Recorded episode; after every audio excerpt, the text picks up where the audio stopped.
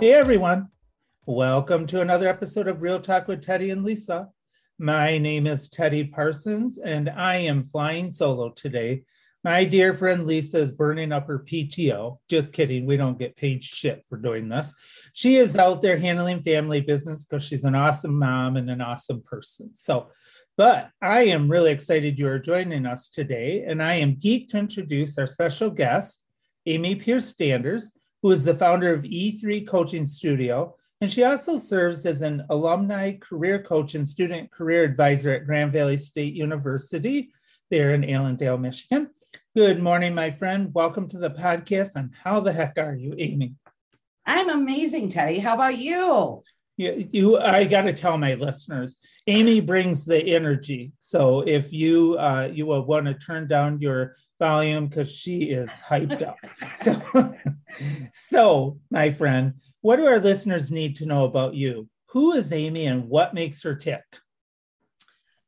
Oh, what makes me tick? Great question, Teddy. What makes me tick is watching people lean into the lives that they want to live and what I mean by that is lives that fulfill them, uh, that make them spark and bring them joy versus the I shoulds or I have been pushed into's. Uh, so that definitely makes me tick. And who am I? I am a person who gives a shit about humanity and what we aspire to be. And I believe that my work creates greater communities because if people are happier in their work lives, then they're going to be happier in their personal lives. Awesome. Okay. So thank you so much for sharing that great information. We're going to talk more about E3 here in a minute. So, so our listeners know you and I go a long way back. We have a long history, and you yeah. are truly one of my favorite people. Um, we will also put a direct link to your website under the narrative for today's episode. We can, our listeners love to research people, uh, reach out. Thank okay. You, yeah. So let's uh, talk now. Let's get into our conversation. So, you know, we all may recall this crazy thing, you know, that's been going on for the last two years called the pandemic, COVID 19, that has uprooted our daily lives and has changed the world as we know it. Amy, can you share with our listeners how the pandemic has changed the landscape of how people look for a new career or how they have had to learn to hold on to the careers they have? What has shifted? What's changed in your opinion as a, a career professional? What do you, what do you think is going on? So, uh, you right now we're hearing a lot about the Great Resignation. I prefer to call it the Great Reset. Um, for me, um, as a career developer, one of the greatest things that has come from the pandemic was space and reflection time for individuals to determine am I happy in what I'm doing? It also provided space to see your companies in their true light. How did they handle the ongoing, often tumultuous background, but how did that reflect on the employee experience? And uh, the Great Reset, from my mind um, or standpoint, viewpoint, is that people have reflected I'm in the wrong role, wrong organization, or I'm ready to take the leap because I value my happiness over the paycheck course, we still need the paycheck, but is there better alignment? So, a lot of the folks that I am working with kind of had the aha moments over the pandemic and are looking intrinsically for something that is not just that dollar at the end of the week or the biweekly, but where can I be satisfied? Um, and for holding on to jobs, uh, to be honest, Teddy, I'm not seeing a lot of people. I mean, of course, there are folks that want to stay in their roles, but when it comes to holding on to jobs, people who are very satisfied with the work that they're doing are feeling a lot of pressure from their employing organizations to get butts back in seats, even though their roles, they were very successful doing it. Um, remotely, their productivity, happiness quotients went up. And so they're feeling a lot of angst around, around that. Um, and not to say we all have different personality uh, types, styles, work preferences, but a lot of folks that I'm hearing from, they don't want to go fully remote, but they don't want to necessarily be fully in the office. They want a hybrid option. Okay. Because you mentioned that word great resignation or the great reset, I have a question for you. I have several friends and colleagues who have actually left what I thought were pretty lucrative careers and positions and are working at places with less money. Have you seen that? Because I'm actually finding that uh, really interesting that people have you seen that as well? People leaving uh, better, uh, they're maybe they're being better paid, but they're actually taking a cut and pay to be happy. Yes. Yes. Yeah. So, what do you think yep. that's all about? Uh, again, it is prioritizing um, work life fit, um, personal happiness, authenticity above status of the dollar. Oh, okay. Yeah, I just thought that was interesting. And so, yeah. Okay. it's the first time in my 20 years where I have seen people being willing to take a pay cut for um, happiness. So it's a new it's a new world. You know, it's interesting, Amy, as we're kind of talking about this. You know, uh, uh, Lisa and I joke on here. If you listen to the podcast, we say we have PhDs. Uh, we're doctors of talk. One of yep. the things, uh, you know, we just make up shit as we go along. Um, one of the things is that as we're talking, I'm wondering if a lot of the Great Resignation or the Great Reset, as you call it, is psychological that some people feel that so much was taken from them during the pandemic or covid-19 do you think they're thinking you know what? I just need to regroup and i want to reassess. And if that means finding happiness for little or you know for less pay do you think that's a part of it as well? Oh i think it's a huge part um, just that realization. And then also, it was the first time in our lived history um, for most working professionals um, that we got to experience not not commuting, not paying for the wardrobe, not not not having to do all of these things, and realizing that we can uh, create relationships. And it also, because we have been in a panic mode, uh, for a lot of the last couple of years. It also lessened people's fear to take the leap. And uh, there's some fields that I'm seeing major exodus from because of the trauma and stress that came along with it. Okay, thanks, Amy, for sharing that. Now, with your client base, are you seeing any of your clients actually uh, starting their own businesses or doing their own consulting? The reason I say that is we know the new economy is driven is being driven by entrepreneurialism. So, are your clients doing that? Are they talking to you about I'm just going to go be my own person and do my own thing?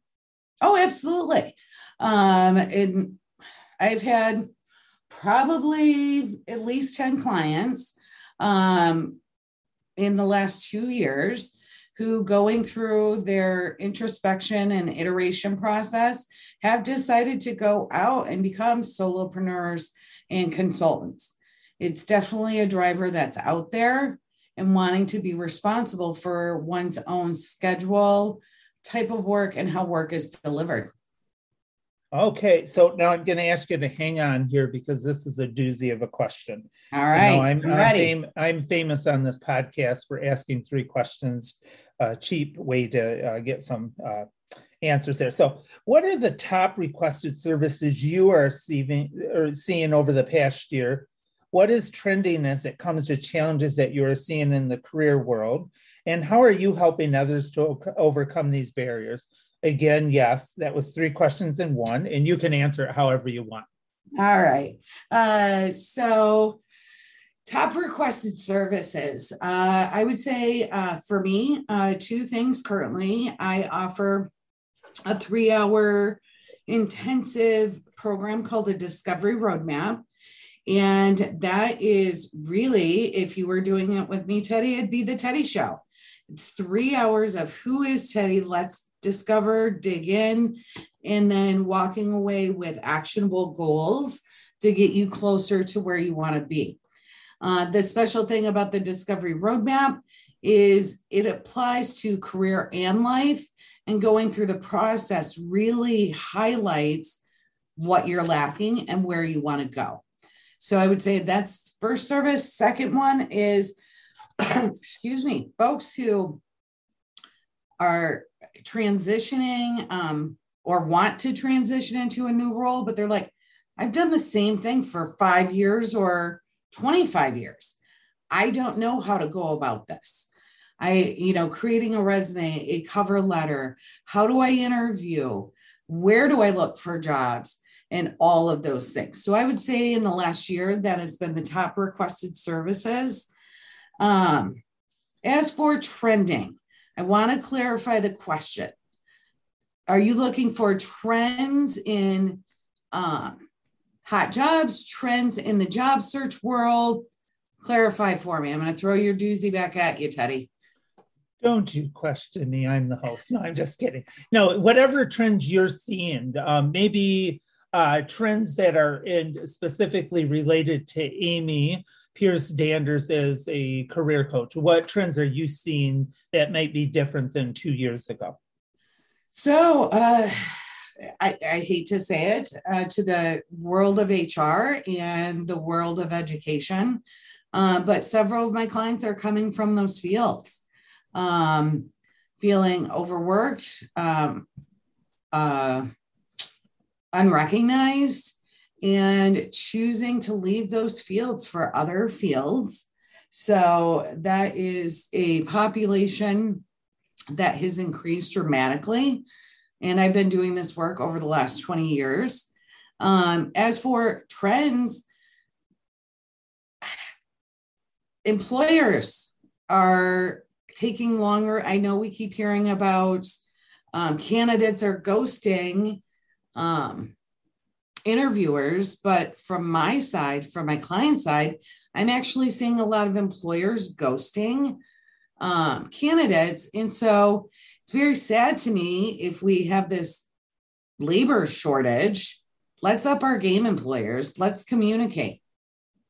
Yeah, you know, Amy, it's interesting to say that because um, I have had so many friends and colleagues say to me that um, you know they finally get an interview after they sent their resume in by the deadline. Here's back three months later. They have a couple interviews. Don't hear anything back. And then another three months they're trying to offer them a job and they're like i've already taken a new position. I'm not so it's interesting you say yeah. That. yeah. So um and especially in this job market because it's not your grandfather's uh, workforce anymore and it's cutthroat and we're on a global platform so i agree with you Oh, okay. absolutely. With you saying global platform, Teddy, that's another trend that I'm seeing that I'd love just to chat about real quick. Is sure. Um, I am noticing because another benefit of the pandemic was that we have escalated the global workforce. And so, although I am based in Michigan, I have clients all over the US, but I have, you know, clients from Michigan who are searching for roles in Maine and Colorado and California because they can do those now remotely and visit the home site a couple times a year. Yeah, I, I just I think it's interesting. So okay, let me ask since we're talking about clients and that stuff, let me ask you, Amy, what do you believe is the number one mistake that individuals are making uh, in this ever changing job market? what should they be doing that they are not doing? What are you seeing that people should be doing and they're just missing the mark on? Okay. I'm going to answer your question, but before I do that, Teddy, I'm going to apologize to all of society because it's our fault that we have created this. The number one, we have been taught that resumes are a regurgitation of experiences. And that's not what a resume is at all. A resume is a narrative or story about where we want to go in the future. So the biggest blunder is just spewing out, doing that cut and paste thing from your job description. Because unless you want to stay in the exact same thing you've been doing, That's all you're going to get from it. And so you need to look at your lived experiences, use that experience, and create narrative about where you want to go. I like that. And I like the idea when you said apologize, I laughed because Lisa was be like, damn it, nobody apologizes on this podcast. So I love that. So. I feel a lot of responsibility around career development and all the fallacies and myths that we have perpetuated throughout history. Yeah, I love that. Can you repeat for our listeners what their resume should look like? I love the idea um, that you're saying, you know, get, we're so used to the people go to job centers and uh, career service centers and they do chronological, you know, that type of stuff. So say that again about what the resumes actually are. Yep. So resumes should not be regurgitations of the past. They should be narratives for where you want to go in the future. I love that. Thank you, my friend. I think that's profound. Okay. So, what's new or up and coming trends are you seeing now? Um, you know, for the career job seeking world, what should we? So, if our listeners are saying, you know, I love what Amy's saying, I want to go look for a new job, what should they be aware of? What's changing, in your opinion, on the way uh, employers are reaching out or the way people are reaching out to employers for employment? I mean, so do you think there's anything that's really changed? Yes, we're on a uh, remote platform, and but do you think there's anything our listeners should know uh, to they should have in their arsenal of tools and resources before looking for a new position? Absolutely. Uh, uh the arsenal is what I call the power of 10. Who are 10 people that you know? It could be family members, it could be friends, former colleagues, it could be your favorite person, your favorite barista at the coffee shop. Who do you know that you can share with and say, hey, I'm in a career search. This is kind of what I'm looking for. If you hear of something, can you let me know? Um, I have used the power of 10 for over 20 years. On average, uh, six of those 10 individuals will um, send um, job openings or make connections with you. And then those second level connections, at least three of those will make um, connections for you as well. So it expands your network with very little effort.